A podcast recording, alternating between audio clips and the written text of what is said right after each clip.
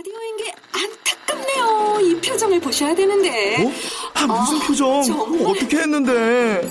KBS 라디오 7개 채널에서 제공하는 최고급 정보들을 사진과 기사 그리고 영상으로 확인하실 수 있습니다. 읽는 라디오 KBS 라디오 홈페이지 라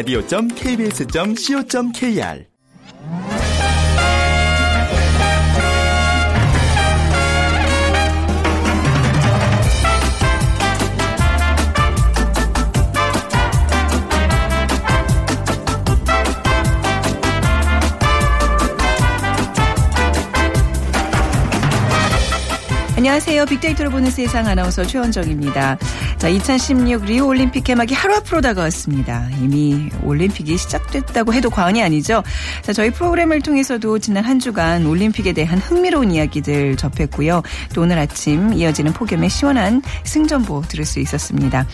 자, 피지와의 2016년 리우 올림픽 조별리그 C조 1차전에서 우리 대표팀이 8대 0으로 승리를 했습니다. 뭐 희망찬 서막이 느껴지죠. 자, 이번 올림픽에도 많은 감동과 눈물의 스토리들이 전해지기를 기대하면서 오늘 빅데이터로 보는 세상 올림픽 특집 빅데이터야 올림픽을 부탁해 마지막 시간 함께하겠습니다. 자, 오늘은 리우 올림픽 시선 집중 진기록 열전이라는 주제로 얘기를 나눠보고요. 또 그에 앞서서 한 주간의 키워드 정리해 보겠습니다. 오늘 빅퀴즈는요, 함께 좀 들어주세요. 스포츠를 각본 없는 드라마라고 부르는데요. 허구로 지어낸 드라마보다 더 극적이고 감동을 줄 때가 많습니다. 그래서 어, 스포츠의 명승부는 영화의 좋은 소재가 되죠.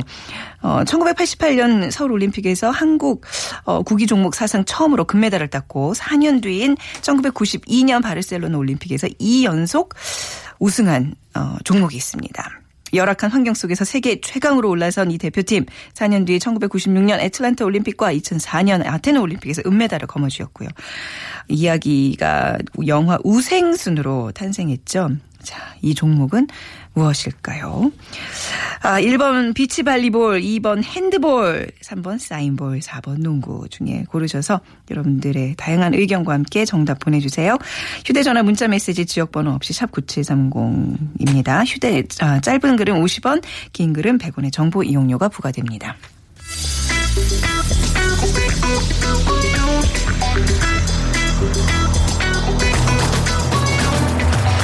오늘 여러분이 궁금한 모든 이슈를 알아보는 세상의 모든 빅데이터. 다음 소프트 최재원 이사가 분석해드립니다. 네, 자, 2주의 키워드 다음 소프트 최재원 이사와 나오셨습니다. 안녕하세요. 네, 안녕하세요. 네. 자, 이번 주에 좀 검색어로 오는 세상 세 가지 또 키워드 뽑아오셨는데, 이거 어떤 기준으로 뽑으세요? 어? 일단 그 SNS 상에서 네. 사람들이 많이 얘기하는 아. 글들 중에서도 네. 또 뉴스에서 많이 언급이 된 것들. 아. 왜냐하면 뉴스에 언급이 됐다는 게 또 관심이 또 그렇죠. 높다는 의미가 되니까요. 네, 약간 본인의 관심도 좀 반영이 되나요? 어, 근데 이제 약간 저는 이제 거기서 이제 좀 고를 때, 네. 어, 사람들이 재밌어 할 만한 그쵸. 거 위주로 좀 또 뽑아야 되니까요. 네. 보니까 이제 오늘 첫 이야기 서울랜드가 철거된다면서요. 네, 이 서울랜드 철거 소식은 사실 지난해 6월에 서울시가 서울랜드 계약이 끝나는 2017년 내년이죠. 5월 이후에 그 민간 자본을 유치해서 낡은 놀이기구를 철거하고 음. 어, 만약에 놀이기구를 한다면 무동력 놀이기구 설치하겠다라는 일단 계획을 발표했는데 네. 그 지난 31일 날 다시 2017년 서울랜드 철거된다는 얘기가 이제 언론에 나오게 되니까 다시 한번 이제 철거에 대한 이슈들이 이제 SNS 에 관심이 높아졌고요. 음. 네. 그래서 2017년 5월에 서울랜드를 운영하는 주식회사 서울랜드의 사용 허가가 기간이 만료되는 건 사실이지만 앞으로 또 정확하게 어떻게 확정된 계획은 없다라고 지금 서울시는 어, 발- 발표는 했습니다. 네. 근데 이제 이런 지속적인 논의를 통해서 어떻게 이제 바꿔 나갈지 그러니까 음. 뭘 철거하고 뭘 또 어, 만들어 나갈지에 대한 얘기를 앞으로 이제 또 진행해 나갈 예정이라고 하네요. 네. 서울랜드의 그 동물원도 굉장히 규모가 크고 전 생각해 보니까 여기서 좀 촬영도 좀 많이 했고 나- 막 모든 사람들이 서울랜드는 한 번쯤 다 가봤잖아요. 그랬을 것 같아요. 네. 일단 관심도 일단 어, 철거에 대한 언급량은 2016년도에 한 3,860건 정도밖에 안 됐는데, 네. 그러니까 이게 사실 지난해에 비해서는 많이 이제 올라온 수치거든요. 음. 그러니까 지난해는 사실 소식이 전해져 전해졌을 때 그렇게 많은 관심은 없었는데 올해 이제 소식이 전해졌을 때 정말 많은 관심을 이제 보여주고 있는 언급량이라고 볼 수 있는 네. 거죠. 구체적으로 네. 반응은 어때요? 어, 일단 철거에 대한 반응은 이제 긍정이 12% 그리고 이제 부정이 한 3배 정도 높게 나타났는데 네. 어, 제가 SNS를 통해서 봤을 때 이 40대 분들이 서울랜드에 대한 추억이 되게 강하시더라고요. 네네. 어, 이 40대 분들 중에 이제 결혼하기 전에 네. 이 차가 있으신 분이 이제 데이트 장소로 서울랜드를 많이 어. 가보신 것 같아요. 네네. 그래서 뭐 지금 뭐 그분이랑 결혼하신 분도 있고 만하신 분들도 있겠지만 네. 어쨌든 어 이게 조용히 자기가 한번 폐장하기 전에 가보겠다 아. 이런 분들이 꽤 있으세요. 어. 그러니까 이제 그 추억을 네네. 좀 기억 회상하고 싶어 하시는 분들이 많이 있었구나라는 게 서울랜드가 갖는 그런 의미가 분명히 있지 어. 데이트 않았나. 장소로서의 네. 서울랜드. 그리고 예. 이 철거에 대한 아쉬움을 약간 전에 한번 디즈니랜드에 대한 얘기가 있었는데 네. 음. 어좀더좀더 새롭게 이런 것들을 좀 만들어주면 더 좋지 않겠냐 뭐 이런 얘기들이 좀 많이 올라오긴 했습니다. 네. 그리고 이제 어린 아이 있는 데에서는 서울랜드 가면 정말 볼 게 많고 노- 굉장히 넓잖아요. 거기가 이제 네. 숲속에 같이 있어서 네네. 거기서 이제 같이 소풍도 할 수 있고 그쵸. 놀이기도 할 수 있고 제가 보기에는 서울근교에서 그만한 곳은 없는 것 같아요. 음, 네. 네. 자, 많은 사람들의 추억을 담고 있는 이제 서울랜드 철거 이야기 좀 먼저 시작을 해봤고요. 그리고 이제 아 요즘 더워서 이 에어컨 트는 일이 그냥 너무 일상이 돼버렸는데 자 우리 이 얘기 좀 해봅시다. 전기 누진세 도대체 이게 어느 정도 누진이 되고 이게 사람들 반응도 참 궁금하네요. 네, 이거 찜통 조이가 지금 계속 되고 있어서 가정에서 이 주택용 전기요금 누진세에 대한 얘기들이 올라오는데 소위 얘기해서 이제 전기요금 폭탄이다라는 네. 이제 그런 두려움 때문에 마음 놓고 에어컨을 지금 덥지만 키지 사용하지 못하는 분들이 좀 많이 있으신 것 같아요. 네. 그러니까 사실 주택용이 이 누진세가 적용이 되는 거고 음. 이 자영업자나 일반용 산업에 서는 누진세 적용이 안 되거든요. 그래서 이게 그 국내 가정용 저, 이 전기세만 누진세가 적용이 되는 거에 대한 사람들의 어떤 불만이 네. 지금 많이 있는 얘기들이 지금 올라오고 있었고 어쨌든 이런 것들에 대한 개편을 좀 어, 필요로 하지 않냐라는 그런 어떤 걱정스러운 글들이 많이 올라왔네요. 네. 그러니까 누진세에 대한 관심이 굉장히 눈에 띄게 많아졌죠. 그렇죠. 네. 사실 저도 요새 그 거실에 저희 집 에어컨이 있고 네. 방에 에어컨이 있는데 거실 에어컨이 크다 보니까 네. 어, 왠지 전기세가 많이 날것 같아서 방에서 조그만 방에서 네 식구가 지금 같이 자거든요 밤에. 그래서 어, 정말 어, 저도 이제 걱정이 될 정도니까 네. 다른 분들도 이 에어컨에 대한 어떤 그 전기세에 대한 요금 불, 부담이 많이 이제 생기신다는 거고요. 그렇죠. 그러니까 언급량 자체는 2011년도에 비해서 2015년 가까이 올라왔을 때 상당히 지금 급상승하는 그만큼 날씨가 계속 더워지고 있다라는 그런 걸 보여주고 있는 것 같고 그러니까 현재까지 언급량이 2만 3천여 건으로 2011년 대비 한 7배 정도 높게 지금 언급량이 올라오고 있는 어, 시, 사정입니다. 네. 이- 이번 달 전기요금 뭐 얼마 나올까? 수십만 원대인 거는 분명한데 이게 뭐 그렇죠. 정말 많게는 100만 원대 이르진 않을까? 정말 이 전기요금 폭탄에 대한 걱정이 누구나 지금 있으실 것 같아요. 네, 그러니까 전기요금 폭탄이다라는 표현으로도 많이 지금 언급을 하셨고요. 네. 그래서 이제 전기요금 폭탄에 대한 언급이 이제 7천여 건으로 최근 3년간 지금 가장 많이 현재까지 언급이 됐고, 어 이게 저는 이런 것 같아요. 그러니까 사람들이 많이 쓴다고 많이 내는 걸로 개념으로 가니까 사람들이 약간 이제 부담스러워 하는 건데, 네. 어차피 이걸 기본적인 걸좀 높이고 적게 썼을 때 덜 낸다라고 개념을 가져가면 사람들이 의외로 거기에 대한 불만이 적어요. 네. 그러니까 그런 식으로 좀 뭔가 요금제도 개편을 좀 하면 네. 상대적으로 어르신분들은 진짜 이 돈에 대한 개념들이 강하시기 때문에 절대 에어컨 못 트시거든요. 음. 못 틀어요, 맞아요. 예, 그럼 또 네. 음. 건강이 또 안 좋아지실 수 있고 그러니까 이런 것들을 뭔가 어 좀 개편할 수 있는 얘기들이 좀 나와주고 있는 거고요. 그래서 이런 전기요금 폭탄이다라는 표현이 나오지 않도록 네. 하는 게 맞지 않을까. 그래서 어, 어차피 내야 될 돈인데 이거 폭탄이라고 생각하고 내는 순간 사람들이 심리적으로 되게 저항감이 클 수밖에 없는 거거든요. 네. 그러니까 이게 이제 왜 가정용에 이 누진제를 적용을 하냐. 이렇게 뭐 산업용 이런 거는 이제 누진제가 적용되지 않는다면서요. 그러니까 네. 그거에 대한 불만이 좀 큰 것 같아요. 그렇죠. 이 누진세에 대한 의견들이 보면 거의 부정이 대부분이에요. 그러니까 는 어쨌든 누진세라는 게 많이 쓰면 많이 내는 거지라고 사람들이 기존에는 인식 이 됐다가 지금은 많이 쓸 수밖에 없는데 그러니까요. 그거를 내게 하는 거에 대한 부담이 생긴 어떻게 거죠. 보면 생존의 문제예요. 지금 같은 네. 폭염에서는 쓸 수밖에 없는데. 그렇기 때문에 그 기준을 높이자는 거예요. 이 네. 기준을 높이고 덜 냈을 때 덜 내는 제도로 이제 가는 게 맞지 음. 않냐라는 얘기가 있는 거고. 그래서 이제 요금 폭탄, 뭐 비싸다, 무섭다, 두렵다라는 네. 얘기를 어, 사람들이 이제 많이 어, SNS 상에서 올려주고 있습니다. 특히나 이런 이 누진세에 대한 조- 조세 저항이 강해지는 이유는 요즘 밤에 잘 주무세요? 자, 에어컨 없이 주무실 수 있어요? 어, 저는 지금 에어컨이 없이는 사실 애들이 있기 때문에 네. 절대 자기가 힘들어요. 잠 자기가 그쵸. 너무 힘들어요. 네. 그러니까요. 그래서 다들 이제 밤에 예약 같은 거 잘 이렇게 걸어놓고 주무시는데 그렇죠. 한 시간만 예약이 돌아가잖아요. 잘못되면 아침에 눈 떠보니까 계속 켜져 있어요. 좀 그럴 땐 정말 앞이 눈앞이 깜깜해지 않아요? 예. 예. 그 열- 뭐 전기요금이야 뭐 많다면 많고 적다면 네. 적을 수 있지만 심리적으로는 되게 크게 느껴지는 게 그렇죠. 전기요금 같아요. 네. 예. 자, 그래서 뭐 자연스럽게 이제 열대에 대한 어떤 키워드 뭐 이번에 좀 많이 검색이 됐나 봐요. 네, 열대야가 일단 밤에 최저 기온이 25도 이상인 날로 지금 저희가 내려져 있는데 네. 지금 뭐 거의 25도 이상인 날이에요. 지금 네. 보면 그러니까 7월 말부터 8월 중순까지가 지금 열대야로 계속 어, 사람들이 이제 고생하는 시기긴 한데요. 그러니까 18일 이후 보름 넘게 지금 열대야가 이어지고 있고 그러니까 수면에 대한 어려움을 호소하는 글들이 가장 많이 음. 지금 열대야에 대한 관련으로도 많이 올라오고 있는 실정입니다. 네, 언급량이 어느 정도로 지금 늘어나고 있어요? 그러니까 열대야, 더위, 네. 폭염 등을 포함했던 언급량은 그 지난 2015년도에 3만 천여 건이었는데 네. 올해 한 그 아직까지 2만 5천여 건 정도긴 한데 이게 사실 7월, 8월이 거의 한 만 건 이상씩 올라오거든요. 그러니까 이 정도 추세라면 작년보다도 훨씬 많은 그런 음. 어떤 언급량이 올라올 것으로 예상이 되고 일단 그 말복을 전후로 해서 열대야에 대한 언급량이 이제 하락하기 시작하는데 네. 어쨌든 그때까지는 열대야에 대한 얘기가 끊이지 않고 올라올 수밖에 없다라는 거고 특히 올해는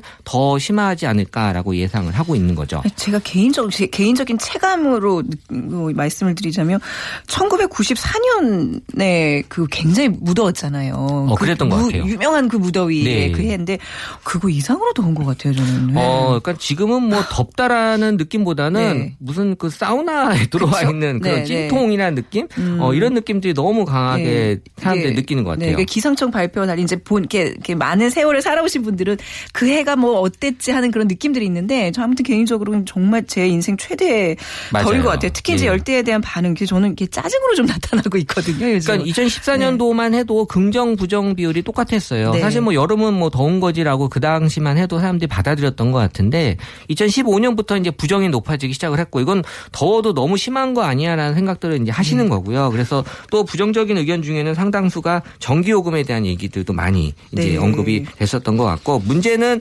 밤잠을 잘 못 주무시니까 다음 날 활동에 이제 지장을 준다는 거거든요. 네. 그래서 이제 일하시는 분들은 사실 이게 뭐 짜증이 나고 잠을 못 자기 때문에 어 자꾸 이제 그 일의 효율이 떨어지고 맞습니다. 그리고 또 이게 뭐 자꾸 잊어먹으신대요. 깜빡깜빡 하신대요. 네, 네, 그러다 네. 보니까 더어안 좋은 상황들이 벌어지기 때문에 네. 이게 잠 때문에 오는 그런 어떤 나쁜 것들의 영향들이 계속 커지고 있다라는 게 문제인 또. 사고들도 굉장히 많이 나요. 알게 모르게. 그렇죠? 그렇죠. 운전할 때도 좀 조심하셔야 네. 될것 같고요. 산업 현장에서 또 이런 안전 사고들 굉장히 이 잠 부족 때문에 많이 이야기가 되는데 자, 그 아무래도 뭐 SNS상에서는 열대야를 나 이렇게 극복했어요 하는 그 뭐 체험들, 수기들이 좀 많을 것 같아요. 일단은 뭐 이게 휴가 기간들을 지금 즐기시고 있는 분이라면 네. 이게 더운데 밤에 잠이 안 오는데 억지로 주무실 필요 없이 그냥 네. 그 밤을 즐기시는 것도 방법이 아닐까. 음. 그래서 이제 요새는 뭐 밤에 즐길 수 있는 뭐 열대야 이벤트들도 있는 것 같고요. 네. 그리고 또 그 전에 말씀드렸던 뭐 야시장이라든지 음. 밤에 축제 이런 것들이 좀 있어서 아예 그냥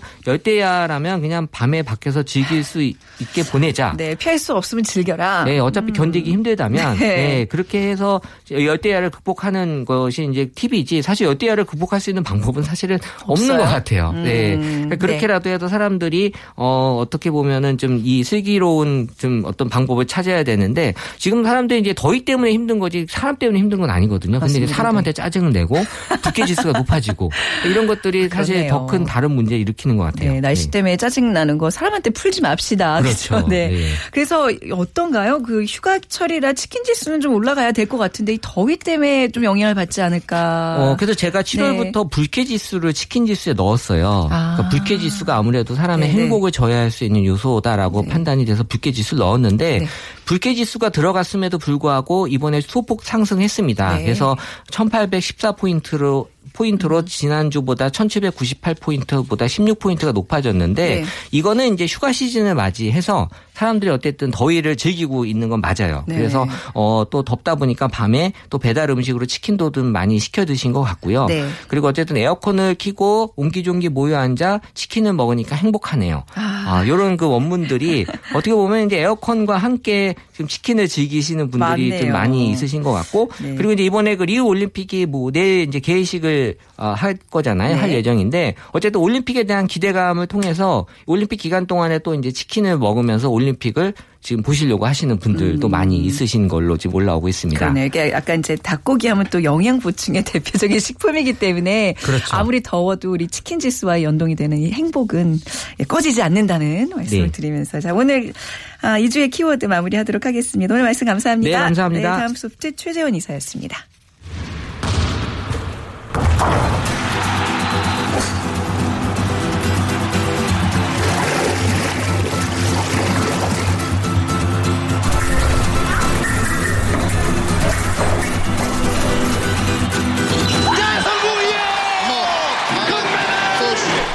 빅데이터야. 올림픽을 부탁해. 네, 올림픽을 부탁해. 금메달이야. 이 아마 이- 이런 어떤 함성에 가장 가슴이 뛰는 분이 아닐까 싶습니다. KBS 보도국의 정충희 기자 나오셨어요. 안녕하세요. 네, 안녕하십니까. 네, 오늘 빅퀴즈 좀 부탁드릴게요. 그 스포츠를 각본 없는 드라마 이렇게 부르는데 그 드라마보다 어찌 보면은 사실은 더 극적이고 더 네. 감동적일 때가 많잖아요. 그래서 오늘은 그 스포츠의 명승부를 다룬 네. 어 그런 그 영화. 영화 네. 좋은 소재가 된 네. 그런 종목이 하나 있어요. 그 88년 서울올림픽에서 한국 구기 종목 사상 처음으로 금메달을 땄고요. 92년 바르셀로나 올림픽에서도 우승을 했고 음. 어, 사실 상당히 열악한 환경 속에서 세계 최강으로 올라선 대표팀이 96년 애틀랜타 올림픽, 2004년 아, 테네 올림픽에서는 또 은메달까지 땄잖아요. 그래서 네. 이 이야기가 영화 우생순으로 탄생을 했는데 과연 이 종목이 무엇인지 맞춰주시는 문제입니다. 네. 1번 비치 발리볼, 2번 핸드볼, 3번 사인볼, 4번 농구. 어, 이 사인볼이라는 사인볼. 종목은 재밌겠네요. 네, 재밌겠네요. 한번 해보고 싶네요. 그죠? 이 정답의, 어, 이 경기는 몇 명이 뛰어요? 많이 뛰어요. 갑자기 생각이 안 나네요. 지금. 어, 죄송해요. 이렇게 네. 갑자기 훅 들어오면 누구나 당황할 수 있어요. 그렇죠? 이게 이 영화가 우생순이라고 이제 저희가 얘기했는데 우리 생애 최고의 순간 맞죠? 그렇죠. 네, 그 네. 영화였습니다. 자, 오늘 정답 아시는 분들은 빅데이터로 보는 세상으로 문자 보내주세요. 어, 휴대전화 문자 메시지 지역번호 없이 샵 9730이고요. 짧은 글은 50원, 긴 글은 100원의 정보 이용료가 부과됩니다. 오늘 빅퀴즈 상품은요. 아이스 바닐라 라떼 두 잔을 드리도록 하겠습니다. 아이스가 싫으시면 따 뜻한 걸로 주문하셔도 되는 거죠. 네. 자, 문자 많이 기대하고요. 자, 오늘 리올림픽 하루 앞으로 다가왔어요. 그래서 리올림픽 시선 집중 진기록 결전에 대해서 얘기해 주신다고요. 그렇습니다. 네. 그 일단 네. 올림픽 개막 개막식은 내일인데 네. 올림픽은 이미 시작이 됐습니다. 어제 네. 이제 여자 축구 시작이 됐고 오늘도 아침에 그 남자 축구 첫 경기가 펼쳐졌어요. 뭐 네. 다 아시겠지만은 그 피지를 8대 0으로 크게 8대 물리치고 0. 첫 네. 승을 기록을 했습니다. 네. 어, 류승우 선수가 세 골을 넣었어요. 해트트릭을 기록했는데 네. 어, 우리나라가 올림픽 축구에서 남자 축구에서 남그 해트트릭이 처음이라고 이야기를 하고요. 네. 그래서 첫 경기를 우리가 원하는 대로 다득점 승리를 했기 때문에 음. 일단 기분 좋은 출발이라고 보고요. 다만 이제 피지가 워낙 약한 팀이기 때문에 그러게요. 앞으로 네. 그 독일, 멕시코 어, 두 경기가 역시 8강 진출에 어, 분수령이 되지 않을까 생각을 하는데 어찌됐든 독일, 멕시코와는 저희가 백중세라고 보기 때문에 음. 피지전에서 다득점을 한 것은 어, 추후에 유리하게 작용할 수는 있다. 골득실을 만약에 따지게 됐을 아, 다득점이 경우에는 그 필요한 경우에 그렇습니다. 그 동률일. 경우에는 네. 그 다득점을 따질 수가 있기 때문에 어. 골득실을 따질 수가 있기 약- 때문에 어, 네. 어, 피지전에서 어, 많은 득점을 한 것은 유리할 것으로 보고요. 물론 뭐 독일, 멕시코도 네. 피지를 상대로 다득점을 노릴 것이기 때문에 네네. 어찌 어찌 될지는 모르겠지만 은 근데 일단은 오늘 약간 그 경기 보면서 어, 피지 선수를 너무 속상하게 했다 그만 넣었지 약간 네, 이런 뭐 동정심이 좀 생겼거든요. 그런 생각도 있지만 사실은 스포츠에서는 네. 오히려 그렇게 차이가 나도 쉽게 얘기해서 대충대충 해주는 게 더 어떻게 보면 상대를 아. 이렇게 비하하는 것이 될 수도 있어요. 최선을 다해주고. 네. 경기가 끝난 다음에 같이 어깨 동무하고 위로해 주는 게 낫지. 네. 아. 일부러 봐준다는 듯한 인상을 느끼게 되면 그 선수들이 더 기분이 좀 안 좋을 수 있잖아요. 그렇죠. 네. 네. 그래서 최선을 다하는 그 것이 생각까지는 제가 정답이다. 못 해봤네요. 라고 네. 생각이 들고 네.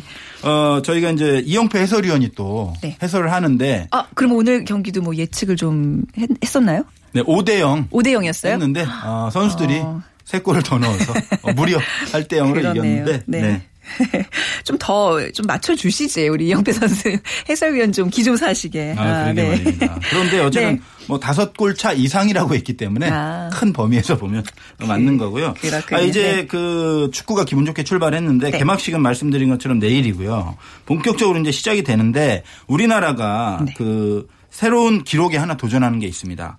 첫날 최다 금메달에 도전을 하게 됩니다. 첫날이요. 네. 개막식 다음 날이죠. 본격적인 아, 경기가 시작되는 네, 개막식 네. 다음 날인데 지금까지 이제 바르셀로나 올림픽, 베이징 올림픽, 런던 올림픽에서 첫날 한 개씩 땄었어요. 금메달, 은메달, 동메달은 몇 개씩 같이 이제 땄었는데 음. 네. 그 이번 대회에서 우리나라 목표가 금메달 10개 이상 10위 이내에 드는 소위 말해서 이제 텐텐이라고 하는데 네, 네. 이 첫날 과연 얼마나 많은 금메달을 메달을 획득하느냐가 상당히 좀 중요할 거라는 생각이 드는데 음. 어떤 종목이 있어요? 우리가 딸 수 있는 금메달 일단 첫날에? 많아요. 네. 지금 사격 남자 10m 공기권총에 네. 진종호 선수. 네. 진종호 선수는 3회 연속 금메달에 도전하는 거예요. 대단한 기록 도전하고 있고 지금 뭐 최강이기 때문에 상당히 유력한 상황이고 또 양궁 남자 단체전도 있습니다. 네. 김우진, 구본찬, 이승윤 선수가 출전하는데 에, 우리나라가 남자 단체전은 조금 이상하게 음. 약했어요. 전 저번 그 런던에서도 제가 출장 갔었는데 동메달 땄고 네. 나머지 세 종목은 다 땄는데 그래서 약간 그런 부분이 있는데 어찌 됐든 세계 최강이기 때문에 음. 충분히 노려볼 만하고요. 또 펜싱도 열립니다. 여자 에페 개인전인데 네. 최인정, 강영미 그리고 신아람 선수가 출전합니다. 신아람 선수 아시죠? 음. 네네. 1초 50에 울었던 그러니까요. 그 상대 독일의 예. 하이데만. 아 이번에 좀 예. 아, 또 화가 자, 예, 나네. 좋은 좀 기록이 얘가 결과가 있어야 될 텐데 말이죠. 당시 네. 하이데만 선수가 1초에 공격을 3번 했어요. 거의 불가사의한 네. 시간이 흐르지 않았던. 아, 아직도 화가 나는데 죄송하고요. 이번엔 좀 꼭 땄으면 좋겠고. 네. 그 수영 남자 자유형에 또 박태원 선수 출전하는데 사실 기록은 메달권은 아직 아닙니다. 네. 올 시즌 기록 한 6위권 정도로 제가 알고 있는데 어 미국에서 그 급피치를 많이 마지막에 올렸고 그렇기 음. 때문에 혹시 메달권에 좀 진입할 수 있지 않을까 하는 기대도 좀 있어요. 그러니까 뭔가 선수. 마지막이라는 것 때문에 그렇습니다. 우리가 아, 정말 알 수 없는 그 어떤 투혼을 좀 발휘할 것 같다는 느낌은 있어요. 네. 그리고 하나 또 큰 관심이 없는데 이건 제가 네. 상당히 개인적으로 관심을 갖고 있는 종목인데 유도 남자 60kg급의 김원진 선수라고 있습니다. 네. 근데 뭐 안바울 선수라든가 이런 선수들의 좀 이게 가려서 많이 부각이 어. 안 됐지만 사실은 이 선수가 최근에 세계 랭킹 1위까지도 올랐었고 아. 한 숨은 강자예요. 그리고 제가 한 5년 전에 이 선수를 취재했었는데 런던 올림픽에 아쉽게 못 갔거든요. 네. 연습 파트너로 갔었는데 이 선수가 고등학교 때부터 운동도 잘하고 또 쉽게 얘기해서 좀 공부도 잘하고 이런 선수 유명했었어요. 네. 어, 상당히 좀 어, 이런 말씀들은 그렇지만은 아주 작고 똘똘하게 생겼는데 네. 이 선수 저는 그때부터 기대 많이 했거든요. 한번 한번 지켜봐 주시면은 제가 네. 볼 때는 이 선수 충분히 메달권에 충분히 들 수 있는 아, 선수예요. 그래요? 이런 그래서 이걸 다 따면 어, 여섯 개잖아요. 여섯 개네요, 그런데 진짜. 네. 사실 현실적으로 보면 한몇개 정도 두 개? 정도 어. 그래도 최다 그러네요. 가능하니까 네. 네. 그 정도는 아마 가능하지 않겠느냐 아, 이런 생각이 드네요. 특히 이제 김원진 선수 유도의 남자 60kg급 이 선수가 금메 뭐 메달을 따면 네, 제가 볼때 는 정충희 기자가 딱. 생각이 날 것 같네요. 네, 네. 꼭 땄으면 좋겠네요.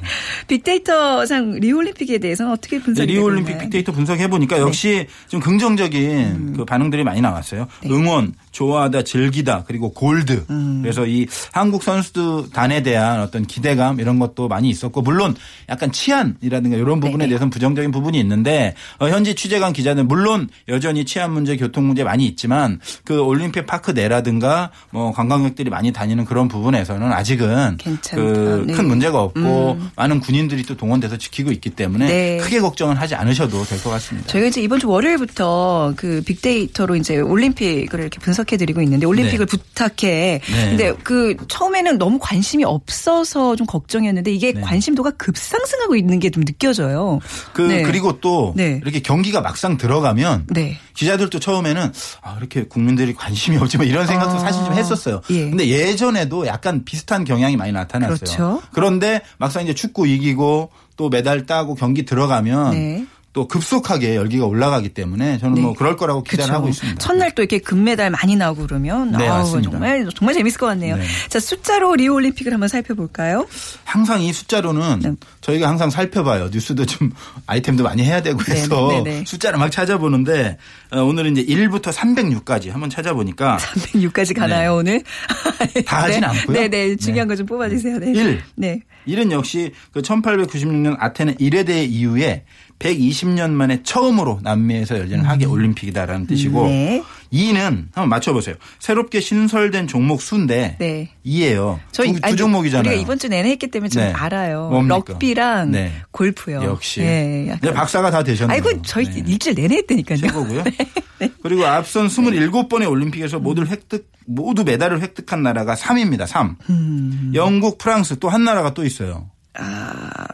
뭐 미국인가요? 그리스입니다. 그리- 아, 네, 그래요? 네, 네, 그리스도 그랬고. 네. 그리고 수영 황제 마이클 펠프스가 획득한 금메달 수는 너무 많아서 셀 수가 네, 없어요. 18입니다. 여기에 은메달 2개, 동메달 2개도 있죠. 아, 이번에도. 뭐몇개더 딸것 같고요. 18개요. 야, 예. 그러니까 306은 네. 어, 리우 올림픽에 걸린 총 금메달 수입니다. 그러니까 세부 종목 수를 말하는 거예요. 아. 그렇군요. 음. 306개 중에 저희 우리나라가 어, 10개 이상을 목표로 하고 있습니다. 네. 자, 대회에서의 뭐 1호 기록 이런 것도 굉장히 의미 있는 기록이잖아요. 이번 리오 올림픽에서도 가능성 있는 종목이 있나요? 네. 네. 그, 이 이론은 네. 조금 흥미 있는 네. 약간 화제성으로 준비를 했는데 네. 일단 마라톤에 에스토니아라는 나라에서 레일라 루익, 리나 루익, 릴리 루익이 동시에 출전합니다. 근데 이 선수들이 세 쌍둥이에요. 딱 보면 똑같아요. 아, 세 쌍둥이가 다 마라톤을 네, 이건 처음이에요. 이렇게 우와. 세 쌍둥이가 나오는 건 처음이고 네. 또 조지아의 여자 사격 선수 니노 그리고 아들 소트네 이렇게 엄마와 아들이 또 같이 출전하는 경우도 있고 음. 어, 어느 종목이에요? 사격입니다. 사격이에요. 와. 네. 여자 사격. 네. 그리고 뉴질랜드 승마 선수인 마크 토드는 환갑이에요. 60인데 네. 이 선수가 어떤 기록을 갖고 있냐면 네. 84년 LA 올림픽에서 메달을 땄어요. 음. 그리고 2008년 베이징 올림픽에서도 메달을 따서 가장 오랜 기간 동안에 메달을 유지하고 있는 그런 선수로 기록이 됐고 어. 네. 어, 또 미국이 현재 977개의 올림픽 금메달을 땄는데 네. 이제 23개만 더하면 사상 최초로 1000개를 돌파를 하게. 됩니다. 네. 이번 올림픽 때 그러면 천 개가 다 있으면 아. 되겠네요. 네, 네. 보통 미국이 몇 개씩 따요? 뭐 충분히- 30개, 40개 만 이렇게 그러니까. 네. 와. 또 각 종목별로 좀 절대 강자들 어떤 절대 강자면 예, 유명 예. 스타들 있잖아요. 네. 마이클 펠프스, 펠프스. 음. 수영에서 사실은 런던 대회 끝나고 아 이제 그만하겠다 은퇴했었는데 다시 복귀를 했어요. 네. 그래서 아, 의심을 많이 받았. 과연 잘할 수 있을까 네. 그랬는데 나오자마자 뭐 미국 선발전 세 종목에서 다 1등하고 이번에는 네 종목 나오는데 네. 음. 뭐네 개 다 금메달을 노리고 있고요. 그리고 육상 남자 100m와 200m 우사인 볼트 뭐 말이 필요 네. 없는 선수가 3회 연속 올림픽 3관왕을 노리고 있어요. 전무후무한 대기록인데 아마 가능할 것 같은데 약간 변수는 100m에 있어요. 미국의 저스틴 게이틀린이라는 선수가 음. 네. 올 시즌 기록이 좀 좋습니다. 아. 그래서 어떻게 될지는 좀 기대해 봐야 되고 또 생소한 종목에 또 대단한 선수가 하나 있어요. 네. 그 조정 무타 페어에 출전하는 뉴질랜드의 해미시 본드 에릭 머리가 아니 근데 이름도 어렵고 종목 네. 이름도 어렵죠. 무타 페어라는 종목이 있어요. 그러니까 이게 무타 페어가 그 우리 말과 영어의 약간 합성 무타는 뭐냐면 조타수가 없다 이런 아, 뜻이죠. 저는 무타. 이게 다 무슨 어느 나라 말이지. 아, 무타. 그리고 조타수가 네, 있는 네. 종목은 유타 페어라고 하거든요. 아. 좀 네. 복잡해요. 이건 어렵네요. 좀 네. 어, 복잡한데 네. 페어는 둘이 한다. 그래서 아, 페어죠. 네. 어, 아주 복잡한 합성어인데 알면 또 쉬워요. 네. 이 선수들이 유명하진 않은데 2009년에 팀 결성 이후에 뭐 다 우승이에요. 그래서 IOC에서 그 어떤 선수도 이들이 지난 7년간 무타페어 종목을 지배한 것처럼 한 종목을 지배한 적은 없었다. 네네. 어떤 종목을 막론하고. 이런 경우에 좀 약간 뭔가 좀 견제하지 않나요? 뭔가 규정을 바꾼다든지. 아 그런데 이것은 네. 젖는 거기 때문에 아. 네, 이걸 어떻게 할 수가, 할 수가 없어요. 네, 네, 네. 어, 그렇군요.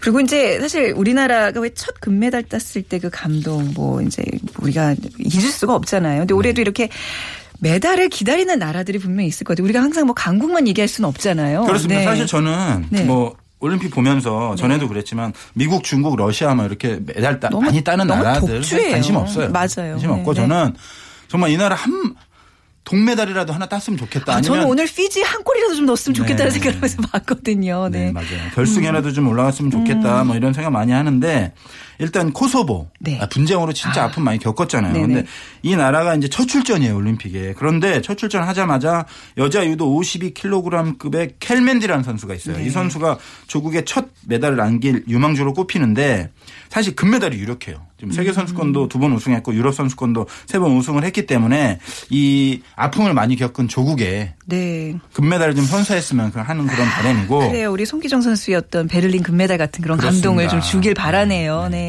피지 말씀하셨잖아요. 네. 어, 축구는 우리에게 크게 졌지만 네. 럭비 강국인데 럭비가 아, 까 피지가 럭비 강국이에요. 네. 그래서 다시 들어왔다고 했잖아요. 네, 네. 올림픽에. 그래서 92년 만에 돌아왔는데 7인제 럭비에서 둘 남녀가 다 강해요. 음. 특히 남자가 강한데 남자도 세계 선수권 두 번 우승했고 네. 그리고 세계 럭비 시리즈에서는 무려 16번 우승한 강팀이에요. 아, 그래서 네. 이번에 딸 가능성이 높고 또뭐 네. 보스니아 헤르체고비나 네네. 그다음에 이름이 좀 생소한데 세인트 크리스토퍼 네비스라는 나라가 있는데 이 나라도 육상 100m 네. 40살 킴 콜린스가 네. 메달에 도전합니다. 알겠습니다. 올림픽이 더더욱 기다려지는 이유, 바로 이런 이유가 아닐까 싶습니다. 오늘 말씀 감사합니다. 고맙습니다. KBS 보도국의 정충희 기자였습니다. 자, 오늘 아이스 바닐라 라떼 드릴 분 9091님, 1029님, 네, 핸드볼 잘 맞추셨습니다. 감사합니다. 자, 주말 잘 보내시고요. 빅데이터로 보는 세상 월요일 아침에 다시 인사드립니다. 지금까지 아나운서 최현정이었습니다. 고맙습니다.